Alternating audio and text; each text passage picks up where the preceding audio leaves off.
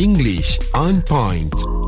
Anyway, Yes. let's get to class. Okay.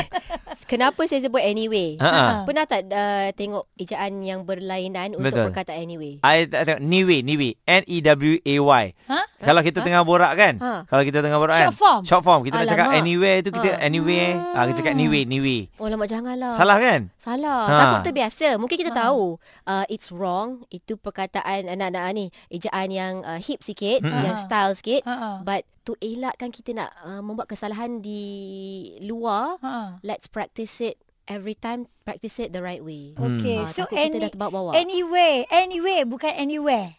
Anywhere maksudnya lain. Ah, ah, anywhere itulah. lain. Nak bunyi tu Ah. pun kan takut salah. Anyway dia ada banyak bentuk. Mm-mm. Anyway boleh menjadi satu perkataan. Mm-mm. Anyway. Dia bercantum. Oh, okay, itu bercantum satu. satu, Ah, ah. perkataan anyway.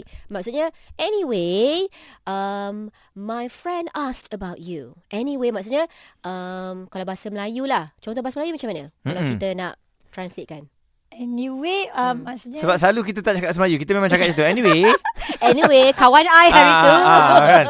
Uh, okay, apa beza anyway dengan by the way? By Selalu the kita kan, by the way, uh, boleh I minta nombor telefon? Uh, contoh, adakah betul perkataan begitu? It's about the same actually. Oh. Anyway tu bila kita nak tukar topik. Ha, ha. Contohnya Anyway. anyway, Jambatan apa lah sih dia, kita- macam- Jambatan yes Ah, ah. By the way pun sama juga Kita nak uh, tu, Mungkin tukar topik Ya. Ataupun ada sesuatu pertanyaan Yang ada kaitan dengan topik sebelumnya Ah. Mungkin By the Oh, way jadi- Oh, by the way. Ah, Yes. Oh, by the way.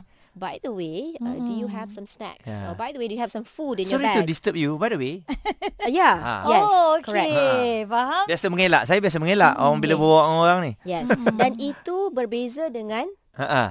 Anyway Ah, Dua perkataan Oh, okay. Any, Any? dan way Oh. Don't use it in the same situations Tak sama? Tak sama Oh. Kalau anyway satu perkataan yang mak- seperti kita dah bincang tadi. Mm. Hmm. Kalau dua perkataan, anyway, is there any other way? Oh. Any is there any way you can achieve that? Ada cara Ada lain? cara tak? oh. Apakah cara-caranya? Oh, Lain okay. kan daripada anyway tadi. Ha-ha. Sama juga konsepnya seperti everyday. Everyday mungkin satu perkataan ataupun ia berpisah menjadi dua perkataan pun ada. Mm-mm. Everyday kalau bahasa Melayu um, harian. Betul? every day dua perkataan setiap hari. Hmm. Ada beza tau. Oh, dan kalau kita nak buat ayat pun, ejaan tu kena pisahkan? It depends what we are writing Ah, ah, about. It ah, depends on the ah. sentence. Macam every day, everyday clothes. Pakaian harian. Mm-mm. I Itu, wear itu yang mana? Itu yang dekat ke yang itu jauh? yang uh, dekat. Satu Oh, perkataan. okay. Kalau yang jauh, I wear clothes every day. Yeah. Saya memakai pakaian setiap hari. Every day. Yes. Oh. Yeah, I love you every day. Oh. Oh, so Oh. Ah. sweet. Eh, not for you lah. English on point.